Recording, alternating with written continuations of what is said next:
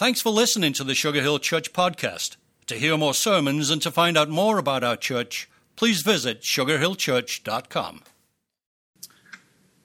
Has God ever spoken to you? I mean it. Have you ever been sitting in front of your TV watching, I don't know, something like Sports Center, and all of a sudden the, the flat screen television bursts into flames and you hear this voice from up above saying, Pick up those dirty socks off the floor, for this is holy ground. no? Well, that's exactly what happened to a guy named Moses. He was just minding his own business and boom. Why doesn't God speak to us? I mean, like he did to Moses. Why doesn't he just show up and verbally tell us the next step in the process? But then again, maybe we're asking the wrong question. Maybe we should be asking God what we need to deal with inside of us so that He can speak to us. We know God's speaking to us, so we obey. Maybe you felt that way before. Have, have, you ever been there where you think everybody else hears from God but me? I mean, somebody breaks out the, uh, the card and they play the trump card. Well, here's what the Lord told me. And that's, I mean, that's like the final one. I mean, no matter what you're holding, I mean, you, you just then had to fold, right? Well, that's what the Lord told me. What's the answer to that one? Really? I mean, I, it's amazing to me how that happens. And may, maybe you're like me and you're wondering, well, well, how do I know that God is speaking to me? Or, or maybe you're saying, I'd like to hear from God. You know, one of the most amazing uh, truths we find in Scripture is that when God speaks, He typically deals with the person before he deals with whatever the problem is. You see, our challenge is to be able to hear from God, we have to be able to do several things. One, we have to know his voice. But you can't know his voice unless you spend any time with him. But you know, the other part of that is to be able to hear from God, we've got to allow him to own our heart. I mean, it's interesting to me when you think about this series, Rescue. We have two kind of people in the room. We have people who need to be rescued, and we have people who God has called to be part of the rescue. Anybody else, we're just sitting on the fence. We're just waiting to get in the game. We're in the stands, and all of the game of life is happening around us with somebody that needs to be rescued, or there are people that God has called to be a part of the rescue. And none of us are, are excluded from those two. And we find in this series, the rescue out of the book of the Exodus, we find how God begins this journey by talking to Moses, Moses responding, and then how does the power of God and the voice of God direct the life of Moses to be used as a part of the rescue team? And we begin to understand what that looks like when we understand a little of the history found in the book of the Exodus. And we find beginning in chapter 1 and verse 14 out of the New International Version, it says, that they had made their lives bitter with hard labor in brick and mortar and with all kinds of work in the fields. And in all their hard labor, the Egyptians used them ruthlessly. In other words, you've got the people of Israel, an entire nation, who are held captive by the Egyptians. You've seen the movie that comes around Easter time of the Ten Commandments. You know, the Israelites are held captive. I mean, they're beaten and they're scourged and they're used like plow animals and, and they have been dog cussed for 400 years. Now that's, that's a little worse than a bad day at the office. 400 years they have been exhausted by their captors. And in the middle of all of that sorrow and in the middle of all that pain, in the middle of all that problem, they are reminded from a message that God gave Abram back in Genesis chapter 15. In Genesis chapter 15, beginning of verse 12, God gives this promise. He says, as the sun was setting, Abram fell into a deep sleep. And a thick and dreadful darkness came over him. Then the Lord said to him, Know for certain that for 400 years your descendants will be strangers in a country not their own, and that they will be enslaved and mistreated there. Then I love this little word, but I will punish the nation they serve as slaves, and afterward they will come out with great possessions. You, however, will go to your ancestors in peace and be buried at a good old age. And in the fourth generation, your descendants will come back here, for the sin of the Amorites has not yet reached its full measure. You see, in God's way, He picks a human. He picks a man by the name of Moses to rescue his people. Now, I want to make sure that you understand where we're going here. We're going to teach out of the third and the fourth chapters of the book of the Exodus. And make sure you get this picture. Moses, an Israelite who once was in the presence of the king, raised by a royal family, and Moses is now away from him living in Midian. And in Midian, he's found a life of comfort. He's got his staff, he's got his sheep, he's got his family, he's got his Israelite 401k. He's good. He's settled. All is well. My chariot is comfortable. I have fruit on the table. My wife loves me. I got kids.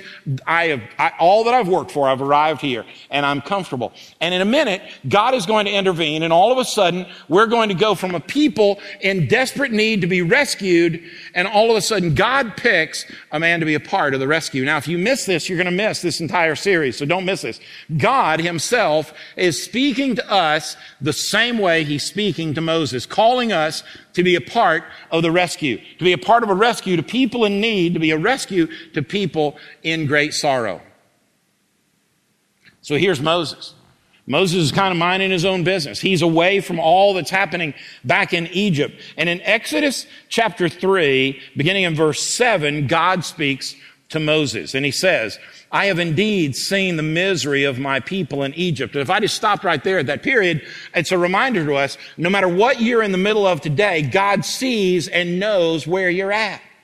If you're here today and what you're burdened with and what you're chained down to is loneliness, God knows that loneliness. If you're here today and you're enslaved or trapped something that has grabbed a hold of you, a bad relationship, a bad marriage, a, a, a child that has broken your heart, maybe an addiction, God knows those things. He experiences that just like He's saying, I understand the misery of my people in Egypt. And God goes on and says, I have heard them crying out because of their slave drivers, and I am concerned about their suffering. So I have come down to rescue them from the hand of the Egyptians and to bring them out of that land into a good and spacious land, a land flowing with milk and honey. Now, for you and I to hear milk and honey, our first thought is, I, I don't like milk. I'm not even sure. All I do with honey is sweeten my Starbucks. I, I, don't get that. The picture here is God is saying, I'm going to give you a land more prosperous than you could ever imagine, and I'm going to give it to you in abundance. And beyond that, what I'm going to do, I'm going to give you more than you could humanly comprehend, because at that time, two great treasures in the world would have been fresh milk and honey. God is saying to them, I'm going to give you more than you could ever imagine, and when I do, it's going to blow your mind. So God goes on and says in verse 10, so now, and remember who he's speaking to. He's speaking to Moses. He says, so now go. I am sending you to Pharaoh to bring my people, the Israelites, out of Egypt. God saw and God felt the misery of the people that had been locked down for 400 years. And in the middle of that, following up the promise that he had made, not only to those people, but to us, I will redeem you. I will rescue you. God comes along in Exodus 3 and in the life of Moses living at ease says, let me pull you out of that life at ease and I'm going to send you on a mission. I'm going to send you behind enemy lines and I'm going to give you a mission. And Moses is thinking, mm, this can't be good. I'm comfortable. I don't want to give up my comfort. Every, everything's good. I'm at that stage of life, God, where just, just let me settle down. This is good. Look at all this. It's wonderful. I got a tent full of cool stuff. This is good. And at that moment, Moses encounters God in the midst of a burning bush. Do you remember the story? Moses is minding his own business and he walks by a bush and it's on fire and on fire, we see that Moses looks at the bush and the bush is not being consumed by the fire. So we have fire, no consumption of the bush. Now, what would you think if you were that guy? Well, how about that? I mean, I, some of us would treat it the same way we, we treat a singing and worship. Well, it's a bush. It's on fire. But let's face it, I'm so cool. I'm not going to be excited about that. It's just a bush on fire. But Moses sees it and all of a sudden has this overwhelming recognition. Wait a minute. I am here and this is a picture of God's presence in my life. So all of a sudden, Moses has this recognition that he's standing at holy ground, which leads us to try to figure out the definition of what is holy ground. So let, let me answer it for you. Are you ready? Wherever God is, that's holy ground. This past Wednesday night, when I was worshiping with our middle and high school students in the underground, You know where God was? That was holy ground. Was holy ground. Yesterday, I had the honor of being able to preach two separate funerals of, of, of two very unique men. And, and in the middle of all that, you know where we stood because God showed up. I was standing on holy ground. You know where holy ground exists? Holy ground exists where God exists. When you stand today, we're not holy because we put Sugar Hill Church as a sign out there. This is not holy ground because this is what we call a church. It is holy ground because this is where God is. And where God is is holy. He is not the man upstairs, and Moses knew that. He knew he was standing on holy ground. And in the minute of that, in the middle of obscurity, God shows up and all of a sudden the dust, the dirt, the isolation of the wilderness became holy ground. And he heard God speak. And he must be thinking, wait a minute, this, but God, you don't understand. This is really good. I, I, what if, what if it doesn't work, God? I, am not an eloquent speaker. God, what is the plan here? And over the course of time in the book of Exodus, we find that God says, you're the plan. You're the plan. Which kind of stops and, and stops us dead in our tracks and asks this question Who is it that God's called you to be a part of the rescue team with? Who is it that God's called you to be a part of that team? Let me ask you, who saw you at your desk turning over a Bible and say, hey, what are you doing? So that you could share that. Let me ask you a question. In your next door neighbor, in the middle of their grief and their sorrow, who, did, who called to reach out to them? Today, when, when you rode by and your neighbor didn't know anything about this church, did you reach out and rescue them and say, hey, come with me? Who's God called you to be a part of the rescue? You say, well, Chuck, but I'm comfortable here. I'm good. I don't have a burning bush. I would argue we all have a burning bush. We just choose to not see it for what it is.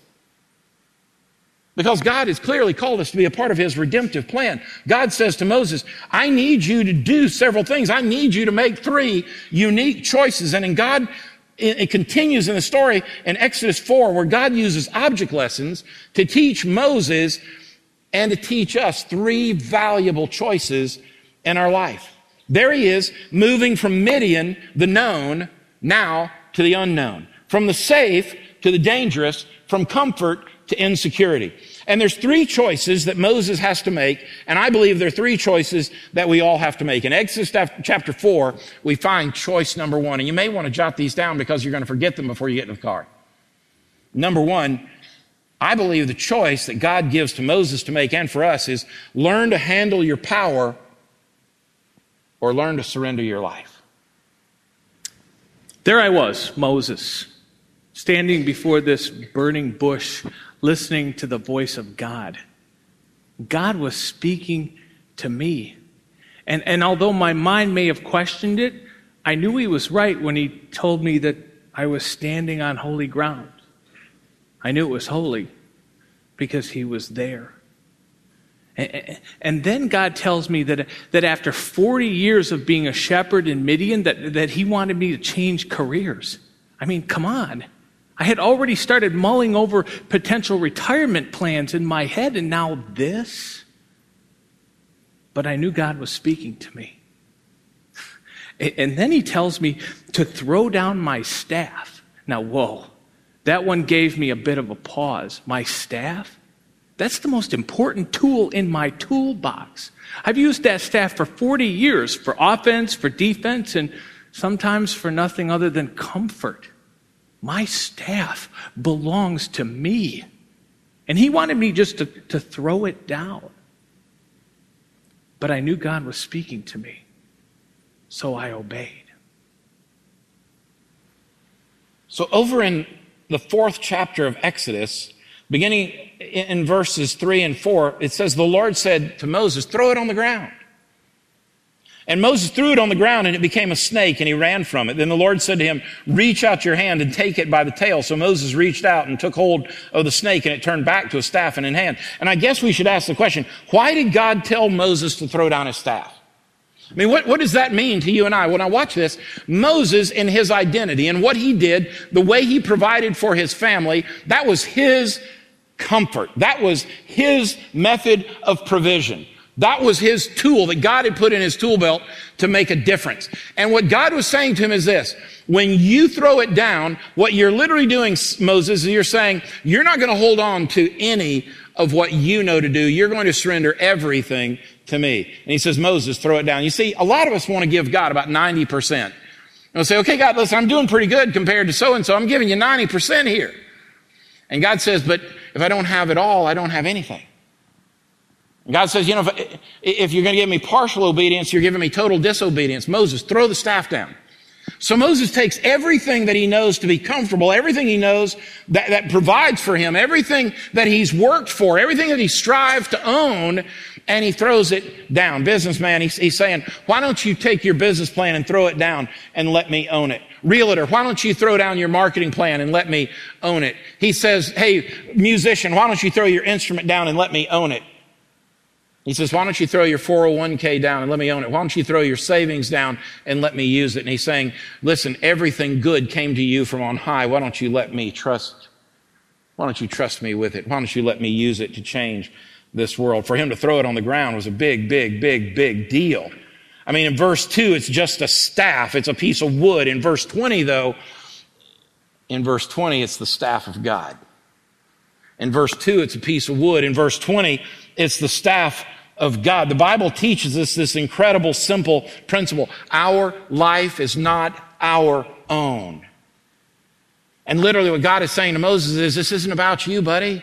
You are literally a rescuer on my mission. I picked you to be a part of the redemptive plan of all history. Throw that down. Whatever it is you're clinging to that is your comfort, slow it down and throw it down and be done with it. And trust me. You know, as believers, I think sometimes we, we forget that we need to give up our rights and take on responsibility. Sometimes I think we, we feel like, well, because I'm a Christian, I have rights. You know, everything the Bible teaches me this one incredible lesson. As a Christian, I have no right. I have responsibility. I don't have rights because literally I sold them all to say, Christ, it's all in you. Anything good that comes from me is you. Anything bad from me that you forgive, you forgive. All that I have comes from you. And Moses is in this place where he's first got to wonder and understand, wait a minute, in the middle of this, how am I going to handle this power? Otherwise, I'm going to surrender my life. But now he's got to deal with this incredible process. Wait a minute. Jesus, this stuff is not mine anymore. It's not my business. It's not my day. It's all yours. And he hits choice number two and he says, you've got to learn to hate your personal sin or you got to learn to pay the price. You got to hate your personal sin or you're going to have to pay the price. I knew it. God was speaking to me. And if the burning bush wasn't evidence enough, I gave up my staff. He showed me his power, and then he gave it back to me. But he wasn't finished yet. God told me to take my hand and to put it into my cloak. I knew God was speaking to me, so I obeyed. But what I pulled out was not my hand, or at least I didn't believe it was, although the, the pain told me otherwise. I, I instantly wondered what was inside of me to cause this leprosy. I, I nearly screamed out in pain and agony, but then God told me to put my hand back into my cloak. My mind was screaming with questions and concerns, but I knew God was speaking to me, so I obeyed. So in verse 6, the Lord said, Put your hand, Moses, inside your cloak. So Moses puts his hand inside his cloak over across his heart. And, and, and when he takes it out, his skin is now filled with leprosy. Now, if you know your Bible, you know in the Old Testament, leprosy is not just a picture of a physical ailment, it is a picture of a spiritual ailment. You recognize, you know, your Old Testament, that this is a picture that God is saying to Moses, stick your hand in your heart, and when you pull it back out, all of a sudden Moses looks at his hands and must have freaked out because now he's a leper. His hands filled with scars and sores and boils, and he's thinking, this is not good. And we rep- recognize that leprosy then is symbolic of corruption and compromise. And in the same way that physical leprosy works, so does spiritual leprosy, where it starts in one place and spreads beyond. And God's beginning this process of letting Moses know to use you is all a matter of your heart, not about your skill. to use you and to, to see you be a part of my redemptive plan is a matter of your heart, not about your hands. I need your heart, but it's also a picture that says, wait a minute, Moses, I need you to deal with your private sin before I can use you to do great things. I, I have young guys who'll call me pretty occasionally. Well, Chuck, I really feel like God's called me to be in ministry. I know God's called me to preach. I know God's called me to go to missions. And I'll ask him this one question. I said, well, let me ask you this. Are you praying for God to give you a great ministry or are you praying for God to use you greatly as you minister? Which one? What God's doing to Moses is check your heart. I believe he's saying the same thing to you and I. Before, you, before God can use you in this great way, before God can use you to change the world, just check your heart. Because whatever's going on in here is going to be an indication of what comes out here. Whatever is an indication here is going to be displayed here. Whatever's an indication here is going to be left in your pathway wherever you walk. God says, wait a minute. Make sure when you stick your hand in your heart, you're dealing with unforgiveness. You're dealing with cynicism. You're dealing with apathy. You're dealing with being judgmental. You're dealing with having a rebellious religious spirit. You're, you're dealing with bitterness and personal offenses against other people. And God is trying to say, put your hand in your heart and see what comes out. You got to deal with our personal sin. You see, whatever lives within us is going to spread its way across the rest of our body and the rest of our action. He's saying to Moses, you've got to keep your short sin list. You, you, don't let them build up. Deal with your sin. You know what he's saying to you and I today? The problem here in America, eh, our, our problem isn't President Obama. Our president isn't, our, our, our problem isn't Congress. Our problem isn't education. Our problem isn't we need more laws. Our problem isn't that we, we need foreign financial assistance. You know what our problem is? We need to deal with our own sin. We need to deal with our own heart. You're saying, Chuck, but, but, it's so much easier to watch Fox News and agree with Bill O'Reilly and fuss at somebody else. And you know what I think God says? Why don't you look at the mirror and deal with the heart issue and the own sin in your own heart? God's saying, I can't use you greatly until I can get a hold of your heart. You want to be a part of the rescue mission? I got to deal with your heart. Uh, sometimes I wonder if I'm the only one that has pet peeves. I mean, uh, do any of y'all have some of those that just drive you crazy? I've got a handful, like smacking. I have this overwhelming desire to hit people that smack. In love. Uh, you know what one of mine is? When people drive through a drive through at a restaurant, at a fast food place, and say, I have eight orders that I pay for them six different ways. And all I want all I want is a Chick fil A sandwich and a tea. And I'm sitting behind this dude and I'm thinking, really? I'm going to ram your car. In love, in love.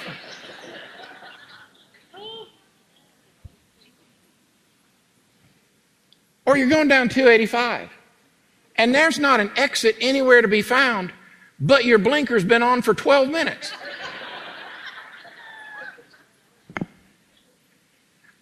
Am I the only one? Y'all have some of those? Like preachers that go too long on Father's Day? I get it. Yeah. When I think the things that send me over the edge, I've got to ask myself, why doesn't my own sin send me over the edge? Let me ask you a question. At this point, God's got Moses ready to go be a part of his redemptive plan. He's about to become a hero that we're going to talk about in 2013 before anything Moses could ever even imagine. And here we are in Sugar Hill, Georgia, talking about the legacy of Moses, how he went and he was a part of God's redemptive plan and he brought his people out of Egypt. And it was just the most amazing thing. We see movies about him and stories about him and, and all of that happened. But before it could happen, God had to deal with his heart. And Moses had to deal with his sin. And God had to clean his heart up before all of his skills could matter. And let me ask you a question businessman, businesswoman, mom, dad, student.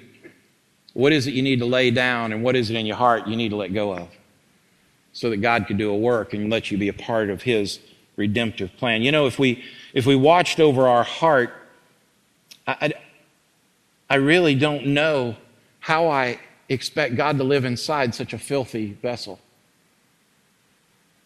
And God says, Let me come clean it up. Let me make you new. I want to use you in this great plan. And God says to Moses, as you leave Midian, handle what I've given you with care. Hate private sin enough to do something about it, Moses, because God places a high value on the attitude of your heart. And then Moses is faced with choice number three to honor God's teaching or lose his power. For you and I, to honor God's word, to honor his teaching, or lose any hope of being powerful. I knew it. God was speaking to me. But I wasn't sure that I was ready for it. I mean, come on, I, Moses, had spent the last 40 years watching sheep. The complexity level in a job like that, from a scale of 1 to 10, is something like a negative 2. I, I, keep kept coming up with all of these, these objections to what God wanted me to do because, let's face it, I was afraid. But I knew God was speaking to me. I knew what He wanted me to accomplish was right. And even though I really, really wanted to fight it, I knew that He had the power to teach me anything I needed to know. So finally it sunk in. I knew God was speaking to me, so I obeyed. So in verse 7, it says, Then God said, Put your hand back inside your cloak. So he put his hand back inside his cloak. And when he took it out, behold, it was restored like the rest of his flesh. And God goes on and says, If they will not believe you, God said, or listen to the first sign, they may believe the latter sign. And if they will not believe even these two signs or listen to your voice, you shall take some water from the Nile and pour it on the dry ground. And the water that you shall take from the Nile will become blood on the dry ground. God is already saying to him, Hey, listen, I promise you, if you go and this doesn't work, here's plan B. And if this doesn't work, here's plan C. And wherever you go, Moses, I've got your back. Don't worry. This victory will be won and so God is counseling Moses. He's telling him how it's going to work. And literally what Moses' role here and what our role is, stay teachable. Let God teach you something new. Let God lead you into something new. Let God call you to be a part of something new. Some of you, God's calling you to be a part of something that you never imagined. You thought it was just little old me. How can God use me? Do you know how I wound up having the privilege and the honor of preaching that one funeral yesterday at one o'clock? Because a little boy by the name of Dylan came to vacation Bible school. And in vacation Bible school, he learned that there's a church right down the street that loves little Dylan. And all the while, you know what he heard? That, that God loves little Dylan and that Jesus died for little Dylan. And then little Dylan said to mom and dad, come, we got to go to church Sunday morning. PC said we got to be in church Sunday morning. So they came Sunday morning, having no clue that by Tuesday, life would be radically different. You say, well, Chuck, how is that part of my life? Because hundreds of you said, I'll serve, and some of you had no idea that little, that little boy would say, I know somebody loves me today. You say, well, Chuck, that, that, that doesn't sound like much, unless you're Dylan. That doesn't sound like much unless you're Dylan's mommy. That doesn't sound like much unless you're Dylan's granddaddy. Then it sounds like a lot, doesn't it? At the time, Moses was thinking, little old me. And God said, don't worry, I got this. All you got to do is take one step, I'll do the rest. All you got to do is let me deal with your heart, and you take one step of faith. I got this. And away he went. You see, I, I, really believe in verse 12 when, when God says, now go, I will help you speak and will teach you what to say. The dynamic of the Christian life is that the Spirit of God enters our life and just takes over. You know, I really have learned this wonderful thing. When we keep our heart open to whatever God wants us to learn, we can think and we can act and we can serve way beyond our limitations. You know why? Because in Him we can do all things and apart from Him we are worthless. The only good thing we offer is the presence of Christ within us. And you know what he's saying to Moses? I've got you. We're going to do great work. Come on, let's do this. Moses, a stutterer, not a good speaker.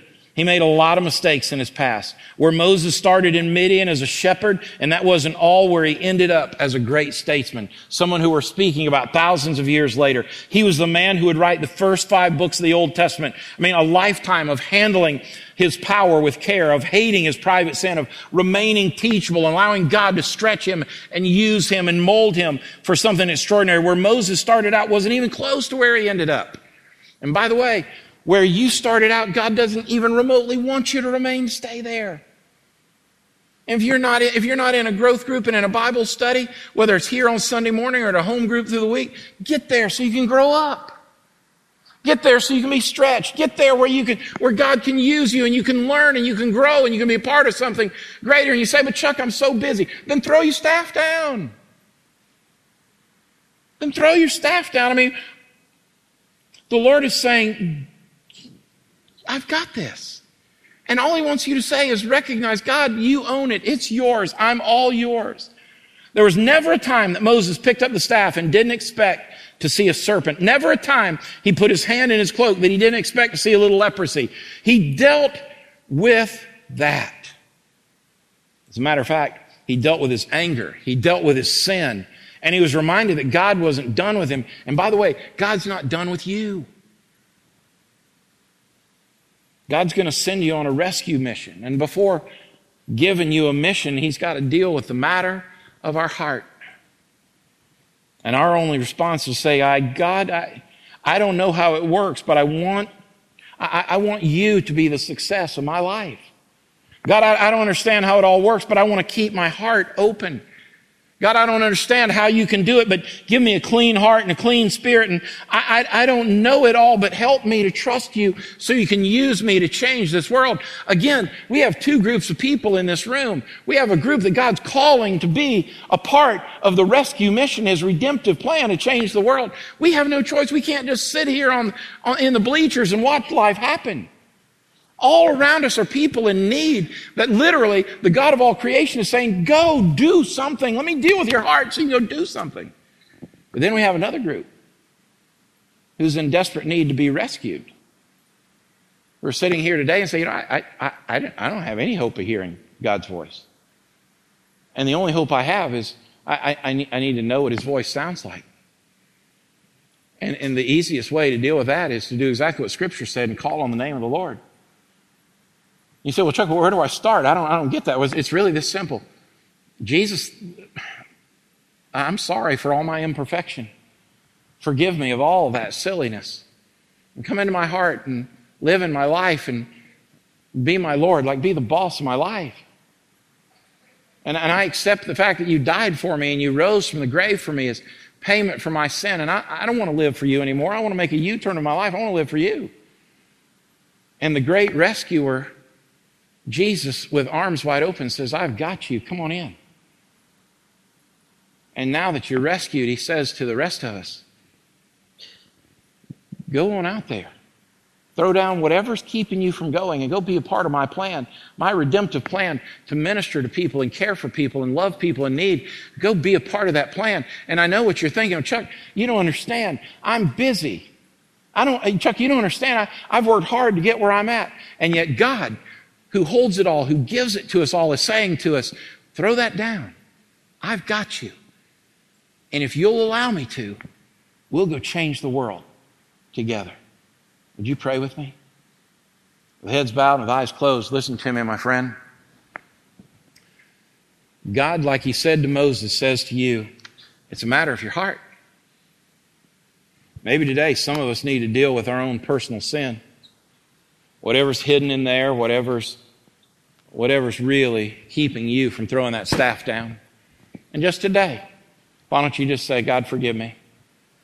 Clean me up, make me new.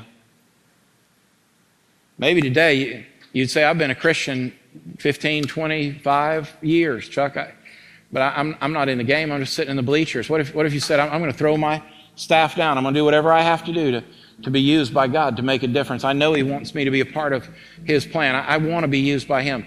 In, in both cases, you know what you got to do? You got to surrender. You got to say, God, I, I, I, know, I know you want to use me. I, I got to, I got to give up and let you do that. And so today, maybe this song's for you.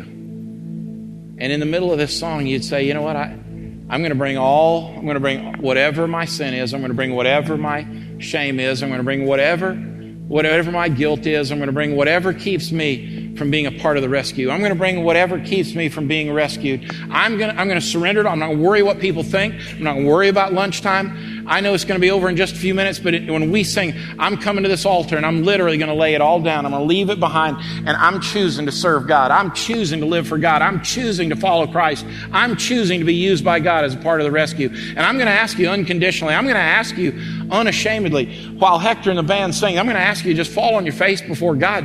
Maybe you just kneel right where you're at. Maybe you come to this altar. Maybe you come up here and let me or Bobby or one of our guys pray with you. But whatever you do, don't leave out of here thinking, my life's over. Don't leave out of here thinking, I've just been heaped up with guilt. Leave out of here with the victory of knowing God chose to use me and He's got to deal with my heart before He can. And so today, let Him deal with your heart. Lord Jesus, thank you that your word never returns void. It always accomplishes the purpose for which you sent it. And so today, we say to you, we need you and we love you. And we offer this praise to you. I pray, Father, there'd be people who would literally bring everything to this altar and leave it and choose to live for you this day. I pray there'll be folks today who'll say for the first time, I need Jesus, I, I want to be rescued. And they'd say to Bobby today, help me, just pray with me. I pray there'd be folks been church members here maybe 15, 20 years say, I'm laying it down, I want to be part of the rescue. And so, Lord, as we offer up this song of praise, of prayer, and of need, do what only you can do and work in the spirit and the life of our heart. Would you stand quietly and reverently all over this room? Just stand quietly and reverently all this room. Don't, nobody's leaving, nobody's walking around. But as we sing, that's the desire of your heart. You come this morning and say, I'm starting over. Today's my day. As Hector leads us, you come.